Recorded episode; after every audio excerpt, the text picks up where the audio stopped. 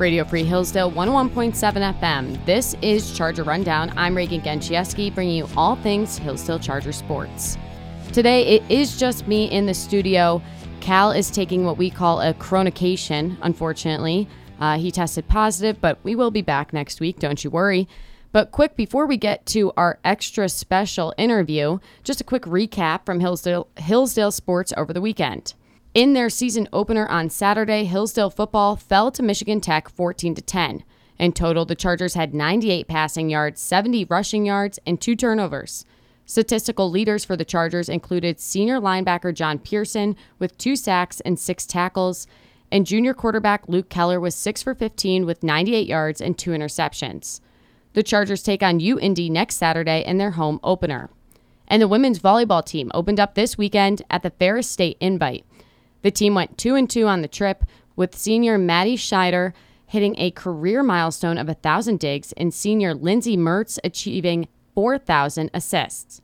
Senior Alyssa Van Wienen led the team with 53 kills, and junior Caroline Shelton was close behind with 47 kills and 55 digs. Mertz had 163 assists.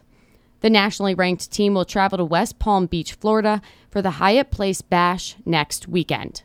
Speaking of volleyball, we have a very special guest here in the studio with us as I just mentioned, she hit a very important milestone in her career this this weekend. Lindsay, thanks for coming in. Hi Reagan, thanks for having me. So you guys opened up this weekend. You went two and two on the weekend. Uh, how did you think, looking back, that this weekend really went? I think it was a really good growth experience for our team. Um, we have quite a few younger players this season. We brought in um, five new players, including a player that came at semester, um, making it six total freshmen plus a tran- freshman plus a transfer. Um, so we got a lot of growing pains and learning how to all play with each other. We have obviously four fifth year seniors that are still hanging around. So um, we're all just kind of getting comfortable playing next to each other and with each other. Being such a big squad, um, even during practices, we don't always you know, play on the same side as everyone. So um, just getting a feel for what everyone can bring to the team and who we can rely on in certain points um, was a really cool experience. And you do have, um, like you said, just a, a big range in grades. What's that upperclassman, uh, underclassman dynamic like? I think it's been really good. Um, our freshman class takes a lot of initiative, which is really cool. Um, they're really quick to step up to help with things and ask where they can help out, even just making practices run smoother, getting things ready for games. Um, so that's been really helpful because they really take the initiative to get to know everyone on the team. Um, and it makes it easier on the upperclassmen in trying to get to know them and um, pushing past some of those like first couple interactions and you know kind of building that team chemistry. Do you think the freshmen taking initiative, because that's special, um, and that doesn't come with every team, do you think that's uh, because of your team dynamic? I think a little bit. Um, I think that coach has like expressed a lot during like our team meetings and stuff like that how important each member is of our team and how everyone can play such a vital role to our success this season. So I think a lot of the I mean, oh, everyone on the team has taken that to heart and I think have taken ownership of this team um, so I think that's going to be really special and something that's going to be crucial for our success this season. Just having everyone showing up and going um, as hard as they can every day at practice is going to make our team really strong. And again, like I mentioned, I think this is the third time now, but it's that incredible. You had 4,000 assists in your career. Can you take me through that moment when you you set that four four thousandth assist? I actually didn't even really know that I had hit it until after the game, and then I like remembered, and my parents held up the sign. But uh, my teammates all said that once I hit 4,000, my mom was out of her seat with her, the sign up, which was really cool because um, it's just cool when your parents have been with you throughout your whole sports experience, and then they grow and develop that passion for the game alongside of you, if not even more. Like my mom loves volleyball twice as much as I do, and I'm not even ashamed of that because um, she just loves it that much. So it was really cool um, to get to have that moment with my parents and then have that moment with my team. I think it was my dad told me after the match he thought it was Maggie DePore that got that 4,000th uh, kill for me. So that was really cool. And then um, after the game, I saw like the post and um, a bunch of former players had reached out to me and congratulated me. And it was just cool to think about like someone that did um, reach out to me was Jackie Langer, who was like, she, I think, was like a fifth year my freshman year because she had transferred. So she was quite a bit older than mm-hmm. I was. And she was someone that reached out to me. And it was just a really cool moment because she could have likely been the first person to get um, a kill off my set. So it was definitely a full circle moment and a lot of fun to um, be able to see that big picture. Yeah, that is, that sounds um, incredible. I saw the post just like everybody was posting it on their Instagram stories. Uh, do you celebrate a thousand? Have you celebrated each mile, like each a thousand assists or whatever in your career? No, I haven't. Um, this was the first one that we really celebrated, I think, because um, it's like kind of the big number, I guess. Mm-hmm. Like a thousand a season is pretty typical um, of a of a good setter for probably most programs, unless they run a system in which they have two setters on the floor at a time. So until you really reach the 4,000 mark, that's kind of where it becomes really special. So I knew I was close and I was happy to get it this weekend. And you hit a 4,000 assists in high school as mm-hmm. well. Did you have a celebration for that? I'm not sure if I celebrated it at the time. I think like after the season I looked back and saw like cuz I think I I don't know if I still am in the top 5 or whatever, mm-hmm. but at that point it was like 5 like in top 5 for state of Michigan, which was kind of a cool thing because was really the only, you know, special record that I that I held in high school. So I'm not sure if it's still in existence or not, but I remember after the fact that was a lot of fun to look back on and see. Uh, talking to Lindsay Mertz here on Charger Rundown on Radio Free Hillsdale 101.7 FM. This is your fifth year on the team. Um, not many people get a fifth year, and you chose to stay for a fifth year. Uh, how did you come to that decision? Honestly, um, it was a really hard decision for me. I think like for Alyssa, like she was, she knew right away when she had the opportunity that she was going to take it. Um, she like wants to coach. She wants to be involved with the sport her whole life. For me, I've always kind of been a plan aheader, so it was hard when I had to decide between like taking a career or taking the volleyball route. And I remember I was like in the chapel one morning and I was just praying about it because I knew I had a job lined up and I like the company had told me like we have a position for you and I still wasn't completely sold on it and I like broke down. I was like, God, come on, please like oh, like tell me the decision to make here because I can't make it on my own. And like later that day I got a phone call from them and they were like, "We're so sorry this never happens, but we gave the position to someone else and like it it was totally something that we had no control over and you know, the whole bit. So it was just a really really cool moment where I like felt like God was telling me like go on like finish this career like finish this out.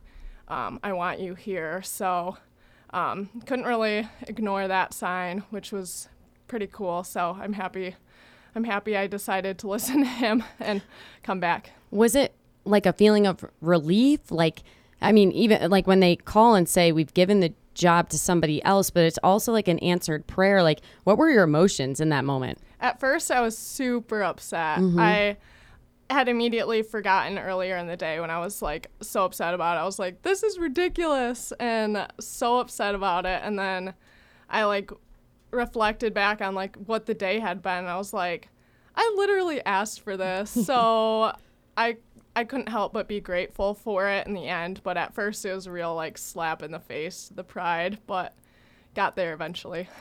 And you mentioned your faith that you you prayed for this. Um, I think last weekend it was. I accidentally walked in on your team Bible study. I was hanging out with one of your teammates, and there were like there were so many people there. It, it seemed like a majority of your team goes, and you run it. And uh, Caroline Shelton was telling me like you guys have food. I saw a PowerPoint. Like it just looked like a, a, a great time. What is the secret to a successful team Bible study? I think acceptance of like everyone in their different backgrounds. Like we have people on our team that, you know, have grown up in the faith their whole life. Some people that just now are like coming to know God and who he is and what role he can, you know, be in their lives and who they are in him. Um, so I think just inviting everyone in and that constant invitation, that constant hospitality by, you know, opening up a home and providing food for people and allowing them to talk about whatever they want to talk about, whether it be volleyball or school or God or what that relationship looks like to them. Um, it's been really good for not only like our our mission with our Bible study, and I, I said this at the first Bible study, is to come to know God and come to know one another. And um, you may take away more from one aspect or the other, and that's totally fine. Um, but that's just like what we're setting out to do this semester and what we've been trying to do um, for several years now. I've I took it over from girls that have done it before me, and they've all done such an excellent job with it. So it's kind of been a tradition on our team to have it going. And I really admire just your team uh, chemistry, just like really everything about your team. I think is uh, remarkable, and your work ethic, and something that I think my coach got from your coach is David Goggins' uh, Can't Hurt Me. This book that's super intense. We've never read it. My coach read it though. And last year, our first week on campus, um, I think I like he was running four miles every four hours or whatever because he got that from that book. Uh, so you guys, correct? You don't read the book, but it's mentioned every year, right? So we read it I want to say like a year and a half ago. Okay. Um, before COVID, but I think even like our incoming freshman class read it before they came in this fall. So everyone on our team has read it, um, the Can't Hurt Me book, and we we haven't gone through it in depth um, like we did last year and the year before, I believe. So that's when we were really focused on it. We read a we read a different book this summer called 13 things mentally strong people don't do. And we've been kind of going through that book in addition to the Can't Hurt Me book. So. What's one of the things that mentally strong people don't do? Now you're putting me on the spot. But, um, okay. Probably the one that stands out to me the most. Hopefully, Coach Gravel isn't listening. He's like, Lindsay, think of something. It's really hard on the spot. Okay. It's fine. Uh, okay. It's like they, the one that probably stands out to me the most is just that, like, they don't focus on things they can't control. Mm. So, like, just focusing on things that they have control over. Um, and that's something we talk about a lot with volleyball because obviously, with any sport, there are calls that go opposite of your favor. With COVID, there's a million things that can go wrong, and um, all of those things we don't have control over. But being able to like stay a, a, mentally strong individual individual is like super important to being successful with our sport. So I think that's the one that probably has stood out the most. Talking to Lindsay Mertz, a volleyball player on uh, here at Hillsdale. It's Radio Free Hillsdale, 101.7 FM going back to this um, mental toughness, these books that you read, every time I watch you guys play, you're always like smiling. Like even if something bad happens, you guys are like, oh, like you you're always smiling and having fun on the court. Do you think that goes back to um, something you guys have read in this book, or is that come from more of Coach Gravel? I think it's a mix. I mean, we talk a lot about um, like when you're at your peak performance and you're um, in quote the zone, you're in quote level two. So level one would be like you're under activated for game time. Level two is you're in a peak performance state, quote, in the zone. And like level three and four would be overactivation. So we talk about trying to find that level two, and that's a mixture of like determination, but also enjoyment and just being able to enjoy what you're doing in the moment and like soaking it up, celebrating yourself and your teammates, and like also having that urge and desire to win and knowing like I can make any play like that I would make in practice or more. So I think that's where that feeling comes from because I think people are like attempting or in the zone um, while they play, and a lot of that involves like laughing, having fun, trying to like channel that inner enjoyment along with the focus and determination. I'm gonna have to like clip this and like make it like my ringtone or something because that's like something I need to remember in softball. It's just like you can make every play. I love that. You can make every play you make in practice and more. Um, that's like a great mentality to have. It's what makes you guys so successful. Um, so we always play this game, uh, especially in our final minutes. I do want to talk to you about it. It's called "Can I Eat This, Coach Gravel?" Uh, I think Martin came up with it. So you guys have a little bit of like a, a meal plan, right? Uh, can you take me through exactly what that is? Yeah. So in season, we try to fuel our bodies to perform our best. So there are a couple items that we like try to not eat or drink like throughout the whole season. So namely, like we can't have pop or alcohol in season. Um, and then as far as eating goes, like for five meals before a game. So if we have a game Friday night, we would have three meals on Friday and two on Thursday that we would eat, especially healthy, in order to fuel our bodies to perform our best come game time on Friday. So that's like the main basis. Um, a couple of the stand like standout things are just like you can't have dessert, uh, no fried foods, and like nothing especially creamy like mac and cheese or like Alfredo sauce. Let's say. Okay, so let's play. Let's say you have a Friday game. It's a Thursday. Um, we're at lunch, going through Saga. Let's say they have uh, pasta. Yes. So we can have pasta. Um, the day before the game, we can have pasta with red sauce, and we can have um, like ground beef. We can have a red meat the day before. Okay. Grilled cheese. Yes. Why? Namely, like you can have any sandwich that has, like the day before, you can have any type of sandwich really. Um, the day of, only cheese or with like a white meat is allowed. Okay, what about chicken tenders? Fried, so no. No. Uh, can you have ranch dressing? If you like a salad only with ranch, and the only way you'll eat it is with ranch dressing, you can have it. If you're using it as a side in order to eat vegetables because you wouldn't normally eat them, pl- like you couldn't eat them plain, and quote, couldn't, like everyone can, but if that's going to incentivize you to eat something extra healthy, then you may. But if you can limit it or eliminate it altogether, you should. How about vitamin water? Okay, this one is kind of a toss up because that vitamin water and Saga, I know, I know that's not like the sugar free vitamin Right. water. So I think that would fall under the category of juice, and you can have one cup of juice um, each day you're on the fuel. Okay, how about a popsicle? Like a freezy pop. I would say um, normal popsicles, no. If it's like a Greek yogurt popsicle or something like that, probably it's okay. Okay, because that's like borderline dessert, like, but it's like, is it a juice if I let it melt? But there's sugar. It's like sugary ice. Um, I'm trying to think. Let's see. A pulled pork sandwich. Yes, the day before would be fine.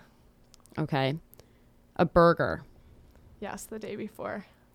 And do you guys eat at McDonald's? I've always wondered this. Okay, when we're not in season, sometimes coach gets these grand ideas that we're going to go to McDonald's while we're on the fuel and find something to eat for breakfast. Usually that only happens if like Steph couldn't have like Steph used or I mean, I should say Dean Gravel um, if she wasn't able to travel with us for some reason, we'd sometimes find ourselves at McDonald's or um, now Taylor, if she was with wasn't with us, we would maybe end up there. But I haven't been there since probably my freshman year, and I think it was just once. I like, wow.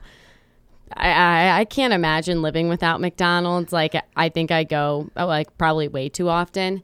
Uh, we're really big for breakfast on the road. We go to Bob Evans. Do you guys go there? Yes, we well, go there. It's because it's the one dollar sign, and mm-hmm. it's like mm-hmm. we're on a budget. Uh, Lindsay, is there anything that you wish you could eat, like some food that's just hard for you to stay away from when you're on the fuel? It's a great question. Um, I'm a huge chocolate person, but we are allowed to have one piece of chocolate if it's above, I think it's 68% chocolate um, or like cocoa. So How do you look that up?